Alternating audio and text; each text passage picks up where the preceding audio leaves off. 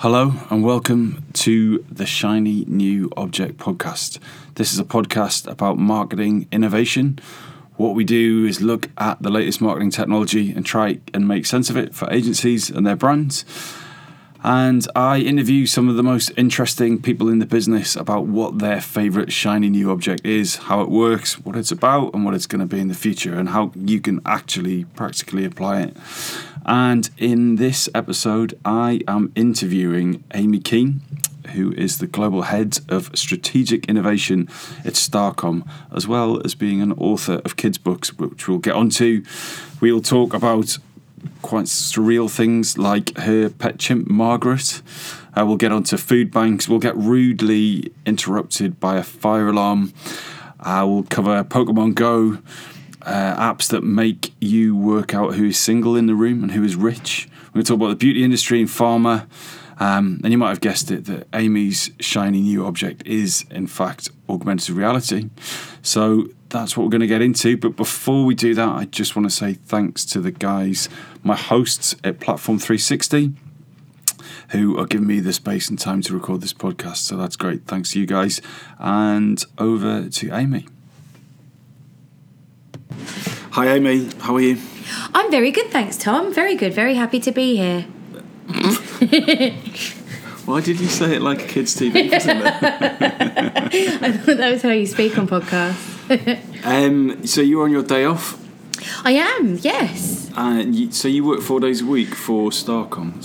Uh, yes, Starcom were very nice, and they allowed me to work four days a week when I was negotiating my package. so I've often wondered about that, and I'm sure there'll be people listening to this who thought, "Oh, now you wangle four days a week." Was that? Did you start with that, or was that something that you had to kind of slip in later? I started. I started with three. they were like. Um, yeah, you're going to need to grow up a bit and understand that working three days a week is going to have no impact on our business whatsoever. but I started with three because I said, obviously, I've got lots of other stuff going on. Um, I do lots of writing and things. Um, so we negotiated and they said we're very very happy for you to work four days a week which is lovely. And that's growing up in their eyes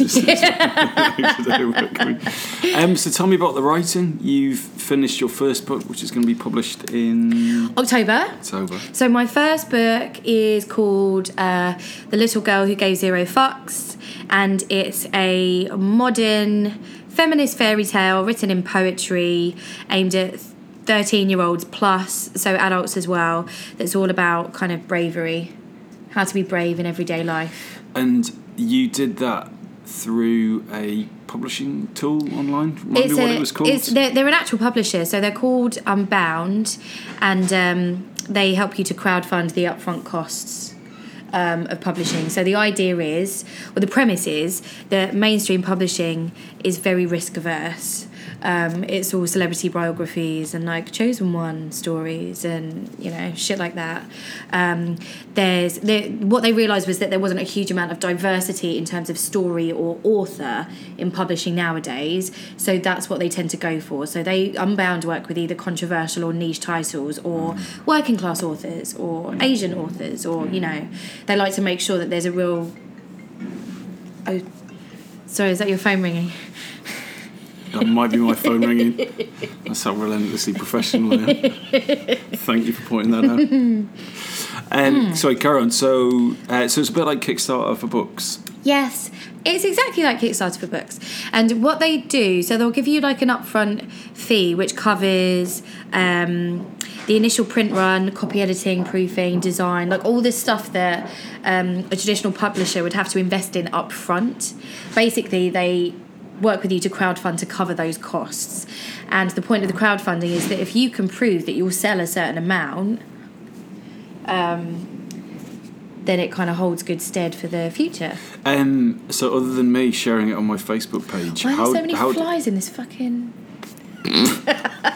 office? I don't know. um, yeah. Moving on. So mm. yeah, so apart from me sharing it on Facebook, which is obviously I was the key influencer in your marketing strategy. Yeah. How how, how quickly did you did you meet your target? Um, I had a very high target, higher than most other people, Can you because I tell me what it was? Or was that top secret? um it was in it was in double fit. It was in More than ten pounds. between ten and fifteen. No shit, it was about sixteen grand. Okay. Fuck it. Um, Wow. right. And, that, and you had to you had to raise that, otherwise the book wouldn't happen at all. Yeah. So, So the reason why mine was quite high is because I refused to have an ebook because I hate them, and um, I refused to have a paperback because I wanted it to be something that you know was shiny and strong and sat on people's coffee tables. Um, and I crowdfunded it in 20 days, which is apparently one of the, the fastest. That is brilliant. And, Yeah. and so how did you manage to do that? Um, obviously, great concept, and it looks really cool as well. Who did the design? Uh, a brilliant woman called Jess Milton. and so, where did all of your funding come from? Was it kind of a few people did a lot of it, or how did that work? Um, so we had about Lordy, almost a thousand people bought the book. Um, a lot of those, I'd say about 40 percent of those I didn't know. Interestingly, I don't know if I told you this, the um, gender split was like 60-40, so 60% women, 40% men, which I think is lovely. Like lo- loads of men bought it for themselves and for their daughters. Yeah. That was a lot of the feedback that I got. Um, men were really, really positive about it. Um, in order to crowdfund it, so I launched a Facebook page about a month prior, started making little cartoons and stuff, writing little poems just to build up a fan base. Um, and did a shitload of PR while I was doing it. So I wrote loads of comment pieces, um, wrote loads of, a, a few bloggers reviewed it. Like I was relentless, like I didn't sleep for 20 days. Wow, you did 20 days' work. you grew up. I'm sure Didn't have any days off in that 20 days. And and now you've you've moved on to you're writing uh, an, uh, another book, an, Yes. an adult book. Would you say? An no, adult yeah. book? I mean, it's not porn. it's not erotica. next time? Um, uh, yeah, I'm writing a, a novel about um, a period when I went to Kenya um, quite naively to volunteer, and my book is about the voluntourism industry, which is very exploitative and I would argue very unethical. Didn't realise that till I got there. Right. okay. Well, this is what's this is what's fascinating about you that you've done so many different things and continue to do so many different things. So you're a pub, almost published author, writing your second book, and you you head up innovation at Starcom globally. yes. So what in in a couple of minutes, what does that job entail? Um, so it's head of. So they threw in another word, um, which I now to begin to begin with, I thought it was wanky. Now I think is absolutely essential. Um, which is strategic innovation, head of strategic global head of strategic innovation, um, and I think that's really important because having worked in innovation for a really really long time now, um, I realise I've got this. I like to say that innovation shouldn't be sexy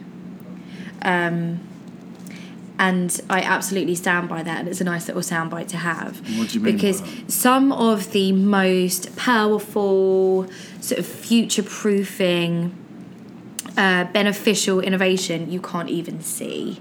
So it's stuff relating to insights and process and methodologies and data collection and data use.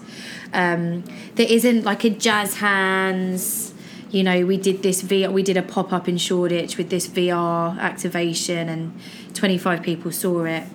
Um, that is innovation, of course, but I, I, I would argue that that's only a very small part of um, how agencies are supposed to help their clients get better. Yeah, I, I agree with that. I think there's a there's a lack of a word in the English language that sits between innovation and cool shit.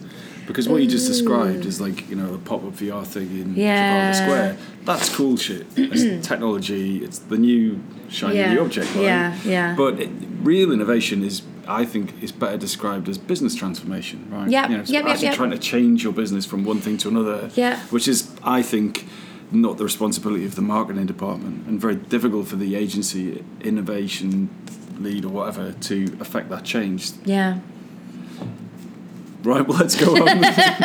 Oh, did you want me to answer? No, I agree no, with you. it's Just It depends. Well, the thing that's the thing is that um, I think especially with innovation, it's all about personalities and it's all about. I think if you if you bundled loads of heads of innovation together, put them in a room, what would you do? What would you do with them? Well, I- you, have you ever never been to Innovation Social? no. It's a quarterly meetup for, for just that. And they listen to each other talk about innovation, which is Imagine if, it, if for some reason, like a terrorist decided to turn that into a hostage situation, how do you think that they'd use innovative methods to get out? question for you. What impact would that have on the bottom line of the marketing and advertising industry? If there was like a Munich. Uh, Yeah. This gone What would wildly it- off topic. what impact would it have? if all the innovation directors I'll tell you could, what would couldn't happen. work for a year, There what would be a dearth of content on LinkedIn. There would be a dearth of smug content on LinkedIn, and other people would have to fill that gaping hole. Right, so we chatted through some questions before, and based on that answer, Yeah. one of the questions was, "What is what is the the thing that you hear most most often in our industry that you think is misleading advice or or not useful?"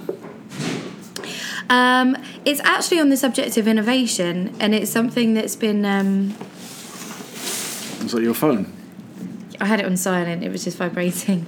Uh, something that I've all of a sudden decided makes me angry is the 70-20-10 rule. Go on. Um, so I think years ago it was something that Coke used, and they used to talk Yeah. about it. And the um, thinking is that seventy percent of your budget is doing stuff that's tried and tested, that you know works for your business, for your brand. Twenty percent is doing old stuff but in new ways. Ten percent is pure experimentation of your budget. Yeah. Ten percent of your budget. Yeah, yeah. I think that as an approach, so, so everyone started doing it now. Everyone started talking about it. Yeah, well, we follow the 70 20 10. Um, I think it's it doesn't it makes no sense because why would you approach innovation is supposed to be solving problems, so why would you approach it from a budget perspective? Because you don't know that 10% of your budget is going to solve the problem that you have. So setting parameters that are purely based on the money that's available doesn't link up with the thing that you're trying to do at the end of it. That's true. I, but in reality, it's probably just a way of selling it into finance. You know, if you go to a CEO and go, "Well, our approach to marketing is 720," it's really easy to buy, right? Really easy Yeah. to understand. But Or if it was strategic innovation or business transformation, as you were saying, you you might hope that the client would be able to go to finance and say, "We've identified this problem.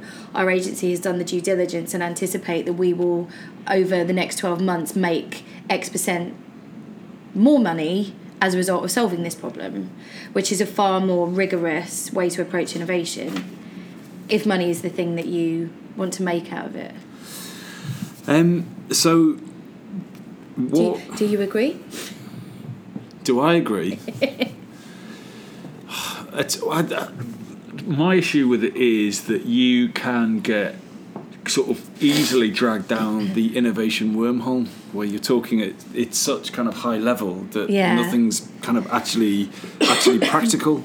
Um, as soon as you put the word innovation in a sentence, it Yeah. almost like you know sets the, the cat amongst the pigeons. And it's, I think it's it's in our in our profession you have to constantly rein yourself in um, because otherwise you never get anything done. Yeah. Um, so a couple of uh, specific questions. Yeah. Um, so you write books. I assume you also read books Sometimes. sometimes. Um, what? So what are the what are the books? Sorry about this clapping, everyone. There are lit. We're listening. We on flies. There's flies. so many flies everywhere, little ones. Um, um, so what are the what are the marketing books that you recommend most often? Um, there's a book by Byron Sharp. Only joking. That's what everyone else is going to say. That's Um, true. Uh, so I'm not sure whether it's a it's a book that um, is read by lots of marketing professionals, and it's the book that I'd recommend um, because it helps you learn how to behave in a team, in the office, in in work, which is the chimp paradox. Ah, yes. Do you know I've, it? I've, I have, Have you read it? The Chimp Paradox. Can you give us a just quick overview? So it's written. Sorry, what's such a tickly cough today? Let me just cough before. I... so it's written by a sports psychologist, and he trained Bradley Wiggins and Jessica Ennis. Is that? Um, loads of people in the Olympics that was in the UK. Um, and he trained them, and obviously within that Olympics, they were incredibly successful. Um, and his approach is it's sports psychology, but it's actually kind of based on many, many other theories like Freudian, um, the th- Freudian theory, for example, but lots of other neurological kind of stances that suggest that our brain is made up of an, an emotional bit, a rational bit, a rational bit, and a bit that just makes sure we keep breathing and Yeah. make sure we keep blinking and sleep and stuff. Um, and within the chimp paradox, the author calls the emotional part of your brain the chimp. And the whole book is about learning to train your chimp. Um, and the idea is that when data goes into your brain, it goes to your chimp first. And your chimp is irrational Yeah. and emotional and instinctive and um, and your chimp will process information, which is why sometimes you react, you fly off the handle, or you overreact, or you get really emotional without thinking things through. So how have you how have you used that in your work? Um, you said it helps you work better with people. It does, yes. So the first thing that they say to you in the book is um, to name your chimp, because when you Name name, your chimp. yeah, when you name your chimp, it makes it easier to train and to have a handle on. And so my the name of my chimp is Margaret. and I am very open with my co-workers about my chimp and the name of my chimp and sometimes You tell other people about Margaret. yeah of course By and sometimes name? I'll say sorry Margaret's having a little run around at the moment Let me just- ignore her Let me just get that 100% straight in my head. So you're having a meeting with someone, you'll kick off about something, and then you'll say, Sorry, everyone, Margaret took over. like No. as if you're referring to your yourself in the third person as a monkey called Margaret. That's obviously not how it works. we just we have a bit of sorry, I clapped again because there was a fly that's now dead on my hand. Um, I think it's just important to be very honest with your colleagues and um, explain to them sometimes, oh, actually, I think I did overreact in that situation, or actually, maybe let's think about it some more because our initial responses to this idea um, might not be, might be too emotional or what have you. Um, also, one of the things, um, a whole section of the book is about public speaking.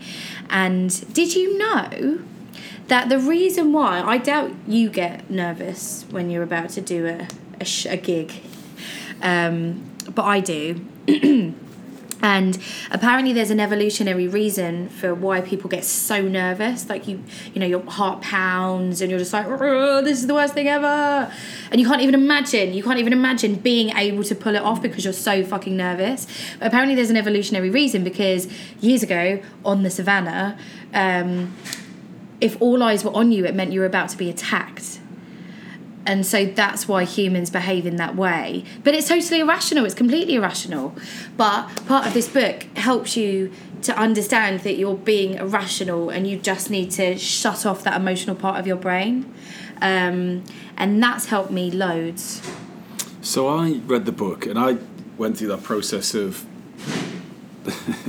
taming my chimp as a. What's its name? I, well, I, I clearly didn't get to, that far into the book because I It's like the second didn't do it. chapter, Tom.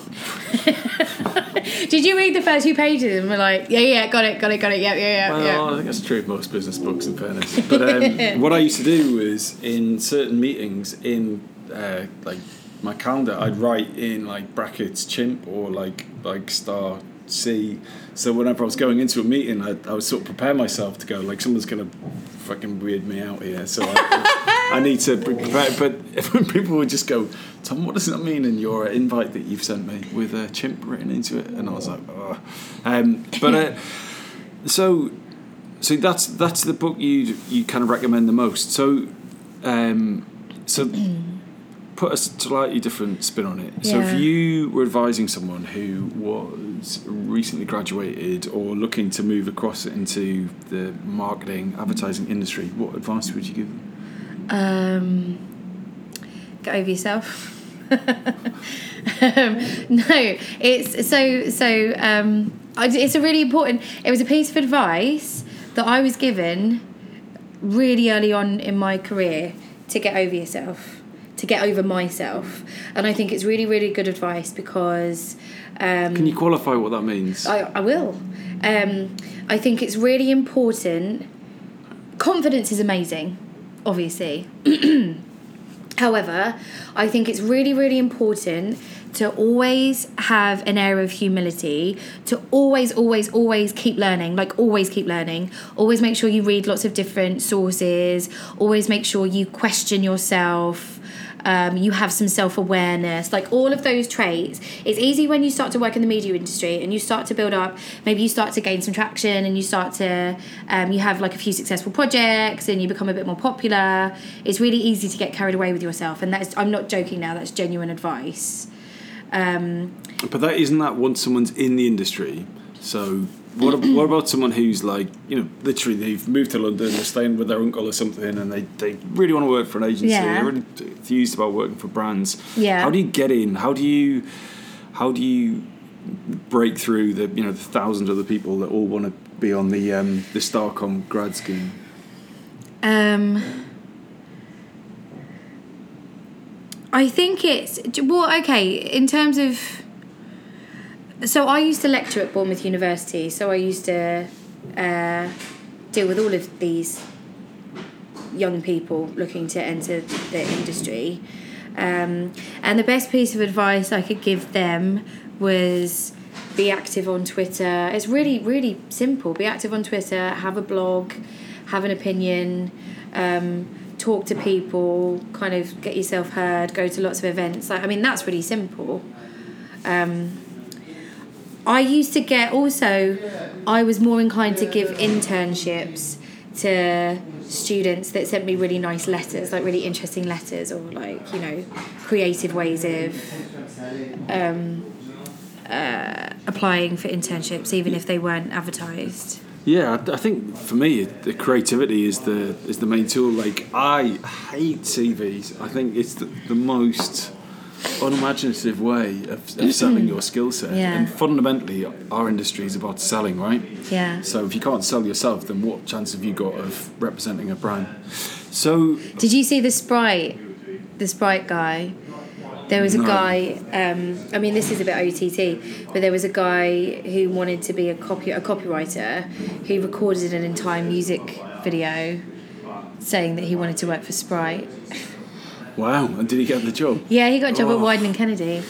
So, uh, I, I mean, we we are social. They have uh, and, and uh, every year have a take one or two grads on. Yeah. And there's like, I think you know, two thousand people get down to twenty who come in for a day and go around all the departments. And uh, one guy came across from Australia, and he, and he didn't get the job.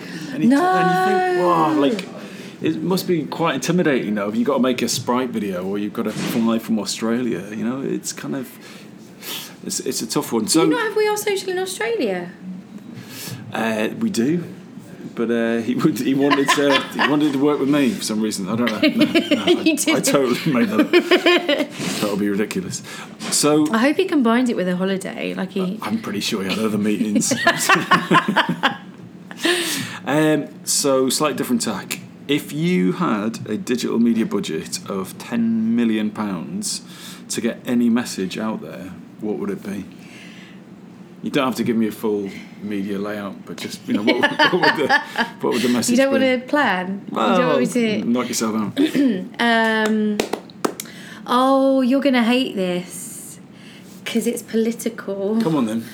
Ah, well, one of the things that I've noticed, you know, um, particularly over the the last few months, because Starcom's really Starcom's excellent because we do all these thought leadership pieces. I am going somewhere with this on like the future of food and the future of retail and the future of things in real life that actually agencies and brands need to be aware of.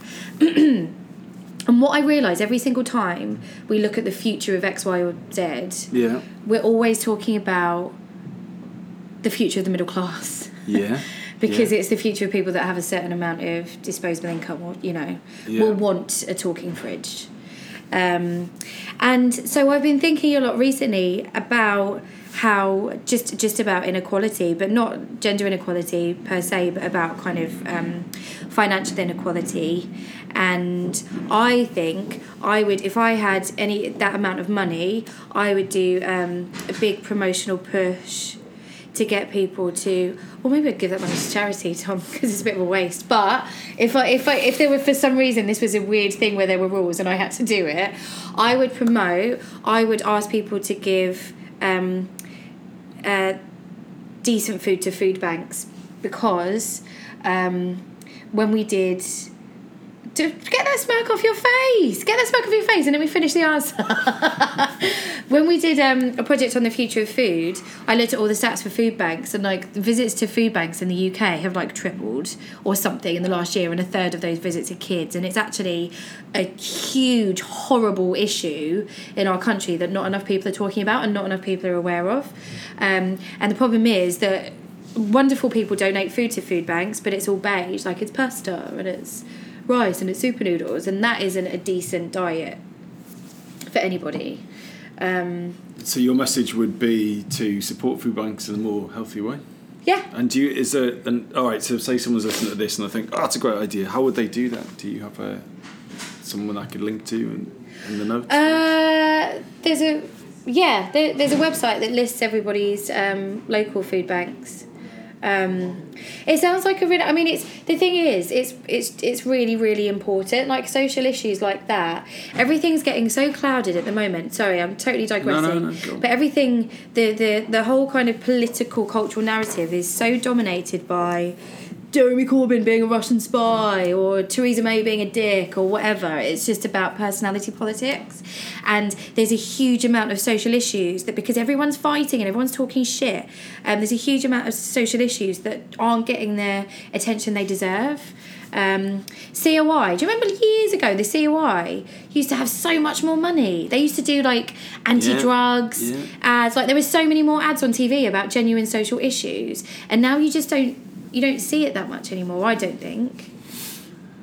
No, it's true. And I think one of the things that really drives me up the wall, certainly around in the innovation space, like Elon Musk putting a, a car in space Yeah. or someone creating a smartwatch, it's not the real problem. and I think your point about the everyone thinking about the future of the middle class is absolutely bang on. I understand that they have shareholders and targets and all the rest of it, but like we didn't, we did really did not need smartwatches. We didn't need Amazon oh. Echoes. Oh. However, you've got how many million people that have a terrible diet and would absolutely need our support. Yeah. And that, and I think it's a bit sad the way that our heroes in Western middle class society are the people who do a billion dollar exit. That that is that is seen as success. So Yeah. he sold his startup for. 40 million quid, therefore he, he isn't some kind of elite, but there's no measure of, well, what did he do with that 40 million quid? Yeah, or yeah, Where did it go? yeah. Um, right, okay, so thank you for sharing all that stuff. So this is the Shiny New Object podcast. We've, we've talked about a few innovation bits, Yeah. um, but guests on this podcast come and talk about their favourite bit of new tech and tell the audience what's good about it, and I will try and uh, take the role of the, the skeptical marketer in that situation. um, What's his it- name? Margaret. so your shiny new object is augmented reality. Tears. First question: What is it? Augmented reality is um, uh, the process of using mobile technology or a mobile lens to add an additional layer onto what you see in real life. So most often it will um, uh, occur through a mobile phone, and via your mobile phone you can see some kind of creative object or something overlaid onto the real life um, setting. So, give me an example of a, a mainstream use of this. Uh, Uh, well, the obvious one is Pokemon, Pokemon Go, Yeah.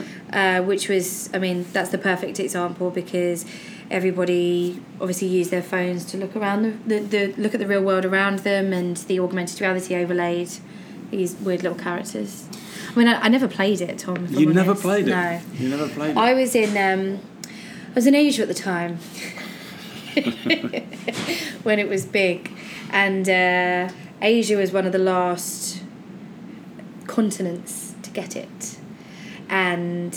Uh, there was a huge delay between like Singapore and Vietnam, and um, Right. I remember I was in South Korea when it launched, and oh my god, I have never seen such a frenzy of people losing their shit than when I was in South Korea when Pokemon Go launched. Like just groups of just like massive crowds of people just running from one place to the next, like screaming at each other. I think it was Pokemon Go. I, I assumed it was. Yeah, because I well back to your the, the the days when the COI had money. I used to work for an agency that survived almost entirely on that, and there was a guy at work who invented a AR business card. So you point your phone at a business Yeah. card, and the and the and the thing happened. And really, like nothing happened in AR until like a, a few years ago. So. Um, Pokemon Go, obviously massively successful. Yeah. Uh, Facebook, uh, filters, and so on, hugely successful. So, why do you care about it? Why are you so interested in it in, for your job? Um, so so I have a I have a love hate relationship with augmented reality because for as long as I can remember, I've been a massive advocate because I've I've seen how because I I I genuinely think as a as a um, That is the uh, innovation alarm. it's the bullshit detector. right. Um, Tom, what's what in your opinion? What is the most boring fruit? Uh, bananas don't really taste of anything. Anyway, moving on. They only taste of banana. Banana is the strongest tasting of all the fruits. If you have a smoothie with banana in it, all you can taste is banana. I, I'm not getting into this. We, we, we've, we've finally got onto some valuable content. I'm I'm not going to derail us onto uh, the benefits of different fruits, different podcast. Right, so you have a love hate relationship with AR. I have a love hate relationship with augmented reality because I can see. I feel like. I, can, I feel like. You know, like the kid in a the kid in a pol- poltergeist film Yeah. that's like, but guys, guys, no, there, there's a poltergeist, guys, guys, I can see it, and everyone else, no one else believes him. Yeah. He's like, but it's so obvious. I feel like that kid. I hope no one dies. Just in general, um, because I can. I feel like there's so much potential for augmented reality from an entertainment perspective, but from a health perspective as well, a psychological perspective. It could be so amazing and it could literally change lives. I do actually believe that, but I feel like um, many of the major players we might be we might be at a tipping point, but I feel like until now there's been um, I don't think there's been enough consumer education, uh, and I don't think the industry has realised its potential. and that frustrates me. That frustrates me very much because I've constantly been trying to sell it into clients for like the past eight years. So what is what is stopping that? Is it because a lot of AR experiences, if not all, depend on some form of download. So to download a app for you to be marketed Yeah. to is completely fraught with problems. Yeah.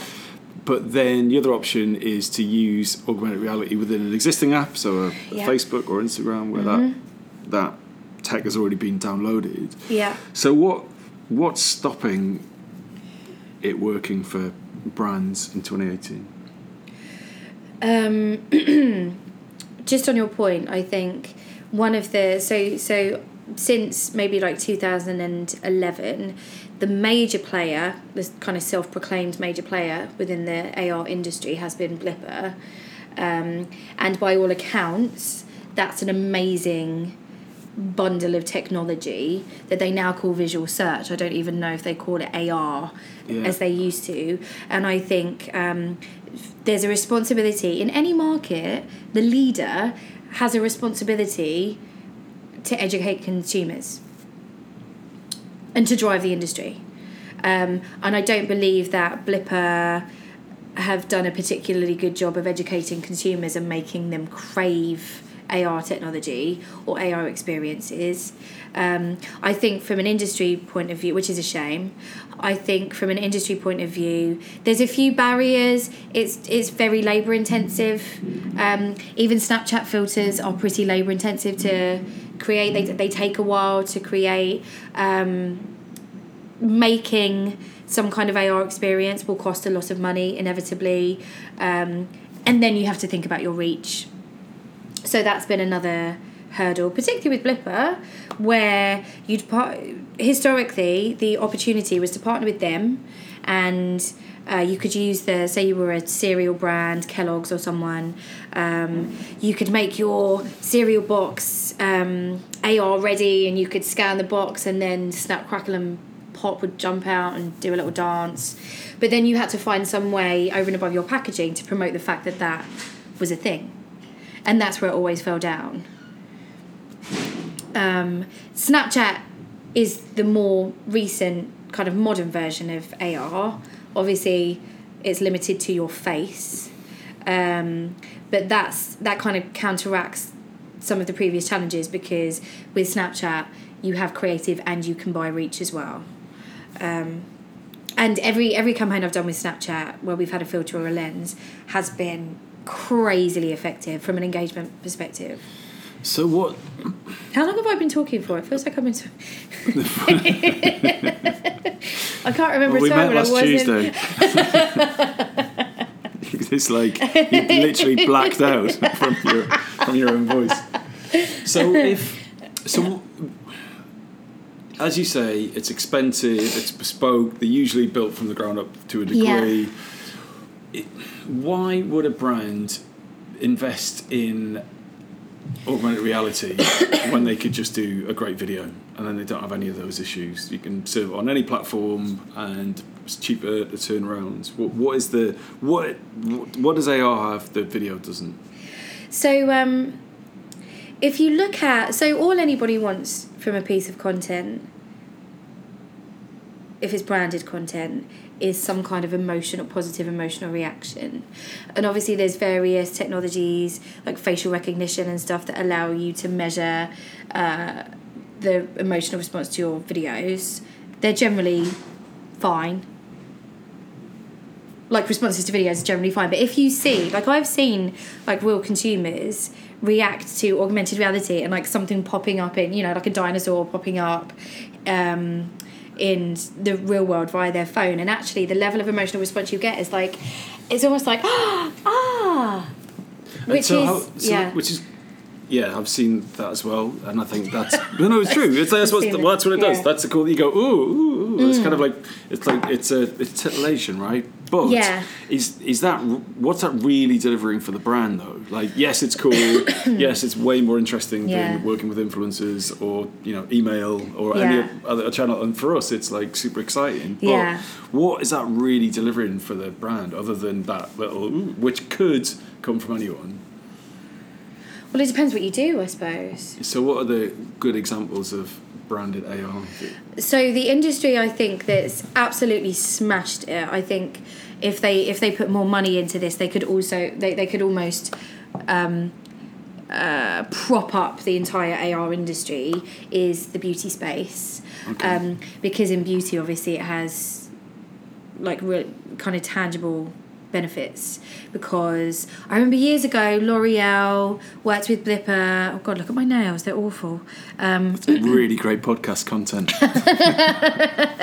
But they worked with Blippar so that you could try different uh, nail varnish colours on your nails. Um, uh, I think L'Oreal have invested in. They've just bought. Uh, they've just bought an AR company or something called Modiface. yeah. Um, obviously, using AR, you can put makeup on your face to see what it looks like. You can change your hair color. That's, I mean, that's a, it's a no-brainer. If you go to the, this is exceptional. If you go to the Charlotte Tilbury store in Covent Garden, they have as soon as you walk in. I'm a massive fan of Charlotte Tilbury. Um, because I think they just nail digital marketing across the board, like a really decent modern brand. Um, if you go into the Charlotte Tilbury store, there's a mirror as soon as you walk in, and you look in the mirror and you can press like six different buttons, and it shows you um, six different makeup looks on, on your face, and it looks so unbelievably realistic. And it doesn't put makeup artists out of business, but it's a really quick way to know which look is right for you before you start browsing. And it's such a good branded experience. Like that is why the store in Covent Garden is rammed constantly. So it's interesting. Do you to- know Charlotte? Do you know the Charlotte Tilbury I, brand? I've met them in person. You've met Charlotte Tilbury in person. Yeah, yeah, Have she's, you? yeah, she's great. No, the you know. So I think it's interesting. You just call me a melon because there's loads of. Uh, once again, your your knack for choosing podcast content is, is absolutely remarkable. So, the two things you mentioned that link, Yeah. which are really interesting, is the fact that the the modern version of AR that's really successful is something like Snapchat filters, which Yeah. is all based around your face, and Yeah. the one direct use or like actually almost linked to purchase Yeah. is beauty and, and is the face. Is that it? Is that, is, should we should brands be considering AR if there isn't some kind of direct benefit you can apply to the most important thing in anyone's kind of social real estate, which is their face? I think that for most brands there'll be. Let's discount finance. I, am not entirely sure how the finance industry would use augmented reality. Um, Make your figures look better. It's just like- I saw, you know what? I saw an app which uses AR. I was thinking you could hold it up to people. I saw an app that uses AR that you hold up your phone to a crowd and it tells you what people are single. no way. Yes, I've used it. What's it called? Oh, shut up. You can't know. Well, Put your for, phone the, away. for the show notes. It's Um, part of my job. But you could you could hold it up and it could tell you what people were rich. Is this in Harry Potter? no, it's real. How does it work out who's single? Because those They're people stood on are their also own at the bar, like crying, they like, it reads their faces and it can tell. and pick out tears of, sh- of shame. um, uh, Oh no, there's- it picks out you because you're the person interacting with the world by wafting a phone at people. wafting. Um, there's for most for most types of product there's uh, there's going to be some kind of try before you buy element fashion. I think even the area where it's um, really exciting potentially exciting which is obvi- and it's it's massive businesses in the pharmaceutical industry so the pharmaceutical industry obviously suffers from a horrible reputation problem everyone thinks that they're trying to diagnose children with ADHD to sell a shit ton of Ritalin I think there's a net, there's a Netflix documentary about that. Anyway, um, the pharmaceutical industry could start to use AR to um, identify using someone's face, which often is um, the gateway to understanding how healthy someone is. Yeah. They could use AR to read someone's face to identify whether that person was suffering from liver problems or they were eating the wrong kind of food. Um, they weren't getting enough sleep, whatever. Um, and then they could potentially recommend pharmaceutical solutions based on that reading. So, what's the future for AR? What are we going to see in the next five years? What are you selling in currently that uh, Stockholm closed? No, you don't tell me that. So, I- like, where's it going to get to? Is it going to be glasses and everything's going to, you know, you're not going to have to hold your phone up or? Like, Well, you know, you know, you know what my solution is, which is the AR sheath. The AR sheath. Remind me. People, people. This is this is where okay. So there's you know when you do futurology, you have to scenario plan. Yeah.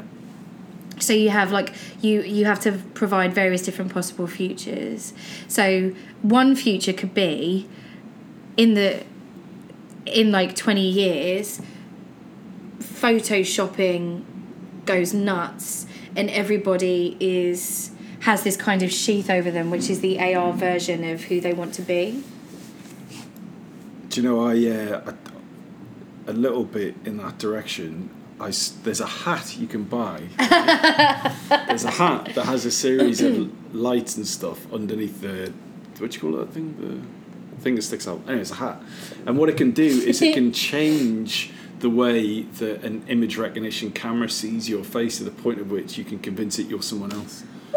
Yeah, so it shines lights on, you know, it knows what an image rec- or facial recognition camera would pick up and then shines the relevant things on your face. So I could I could pass myself as you by having this weird hat on. Like Face Off, the, f- the film. Yeah, with a with a hat. Slightly less. Um, so, So- that's so that's one possible future. So our love for filters and photoshopping goes nuts, and instead of plastic surgery, people just have this kind of AR filter around their body so that um, anyone only sees what exactly what you want them to see. I think um, from a try before you buy perspective, I think AR could be massive in online shopping because at the moment you can try on makeup first, but if um, the technology becomes more sophisticated, I could try on shoes, I could try on clothes, but genuinely have those clothes um, matched with my body, my exact body shape to see if it fits or not. I think that's that's totally possible. I think another potential future is that it just becomes. Um, so AR has also been used for people um, who suffer from various different phobias, like arachnophobia, um, where the you put your phone over a surface and it shows loads of spiders, and you kind of practice all those like you know breathing techniques or whatever techniques it is to try and deal with that fear. I think from a mental health perspective, AR could have um, has wonderful potential. Um, you could almost imagine a future where you know how everyone. I mean, the world is always obsessed with food and the next food fad and what they should eat. And at the moment, charcoal is like the thing. Um, I can imagine a future in which AR is, like I was saying before, used to so I read your face, or you read your own face if you want, um, and it tells you exactly what food you need to eat and Is that liquids you AR need to drink or facial recognition?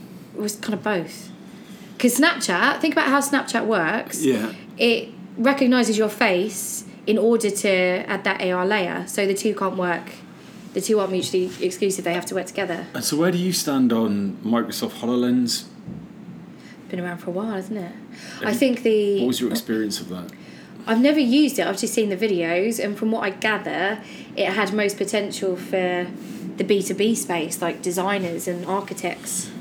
Yeah, I I where you need to have like where it's hugely beneficial to have that additional layer of how things are going to you know things you design are going to look Yeah, I, I tried a few of the sort of entertainment things, and it wasn't. I, I unless they radically developed it, the field of vision was very narrow. Oh So if you were like looking at uh, a seat in front of you, like, if you kept your head very still, then it would work within like a, a very small bandwidth. But if you moved your head at all, the illusion would change. But to your point, what I thought was really useful what they said. Say you're going around a building and you're doing some kind of safety procedure. You could like look at a window and then mark on that window virtually this window needs to be fixed or it's not safe and you go around. And you can, so then the next person that comes around can go, well, has this been fixed? Yes or no? All that kind of stuff. Um, so back to one of your earlier points, you said that um, when people talk about the future of things, they're talking Yeah. about the future of the middle class. yeah Is there a future of augmented reality that is going to benefit not the people with the fancy smartphone devices that can handle the processing power required? Is there a augmented reality out there for someone who hasn't got the money to buy an iPhone 10? well this is the thing is that augmented reality is probably the most democratizing of all technologies because everyone has a bloody iphone like if, if there's one thing that whether you're working class middle class whatever if there's one thing that people will want is it's a smartphone like smartphone penetration is practically 100% in this country different in countries like the philippines and vietnam where feature phones are still quite popular Yeah. so globally that may not apply. But I think in countries like the UK, the one thing that everybody will have is a smartphone. So, just starting to wrap this up now. So if uh, if, if there's we can carry on. Um, uh, so if there was uh, a marketer who'd never done anything in, in AR and they're like, do you know what? Actually, this sounds really exciting, relevant. What would you suggest that they do as a first step? Um, an easy entry point is to partner with a publisher to um, experiment with augmented reality. So there's various publishers now, like the New York Times, have just launched an AR feature via their app where you can work on like a content partnership. Um, and whatever is in the content partnership, you can have some kind of AR Do you element have an example? Um, so if you were, if I worked for a tourist board, like the most obvious one, if I worked for a tourist board, I could partner with the New York Times to uh, create some travel content, and you could use the AR app to actually see the places that I was trying to promote right. in so, all of their kind of three dimensional glory. So find the publisher that has a relevant Yeah. set of values to your brand uh, Yeah. because they've already invested in the infrastructure and they need Yeah. content and they're happy happy to do a deal. So reach out to them. What's technically possible on the platform, and then that then becomes the brief. Yeah. I guess. Okay. So cool. there's loads of so like you said right at the beginning, one of the biggest challenges is that you well more phones are becoming so the Galaxy Samsung Galaxy S9 is kind of AR ready, and the latest iOS um, is also so that all that's a barrier removed, but.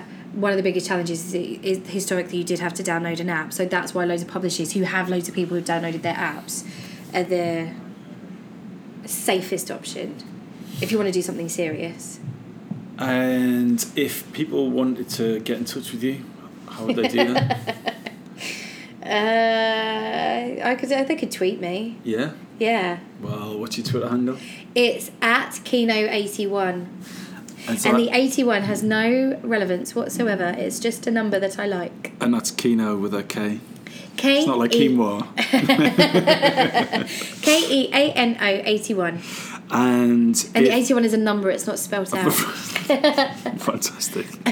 And if they wanted to read your book what would be the best thing for them to do? You can pre-order it now. So if you go to unbound.com forward slash books forward slash gave hyphen zero uh, you can you can pre-order it. Right. Um, there's still time. I think there's another two months where people can buy it and they can still get their name in the back of the book. Am I in the back of the book? Yeah. Awesome.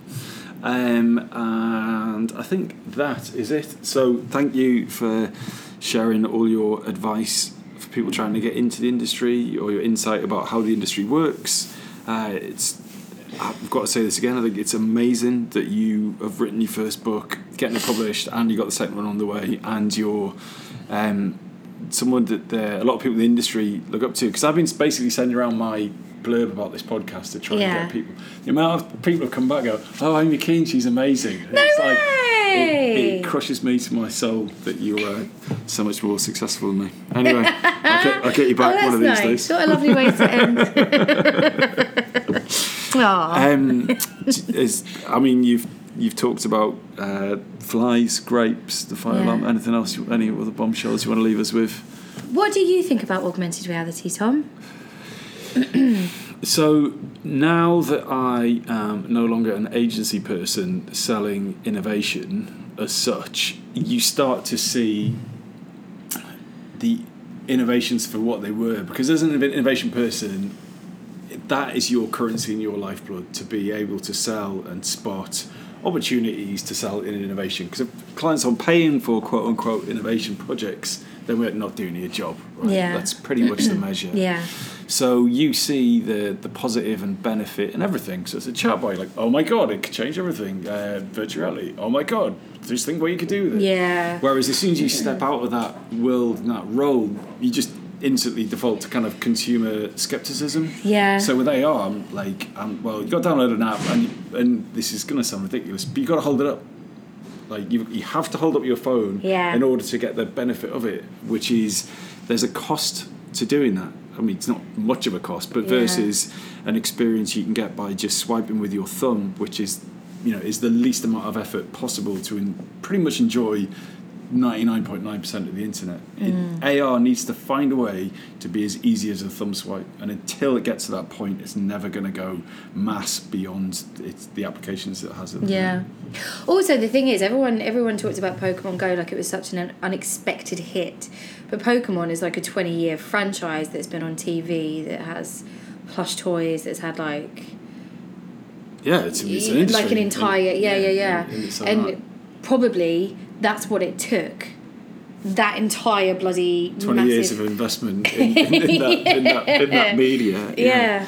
to get to that point. So I mean, I think that's the interesting thing about for me doing this podcast is is sitting on the other side of the coin and like for example, if you and I were the head, heads of marketing for our brands, you know, would we leap into AR with like all of our budget? Of course you wouldn't, man. You'd probably go well, If I seventy was, percent I of the time. what, if I was this. doing maternity leave cover, I knew that it was only for a short amount of time.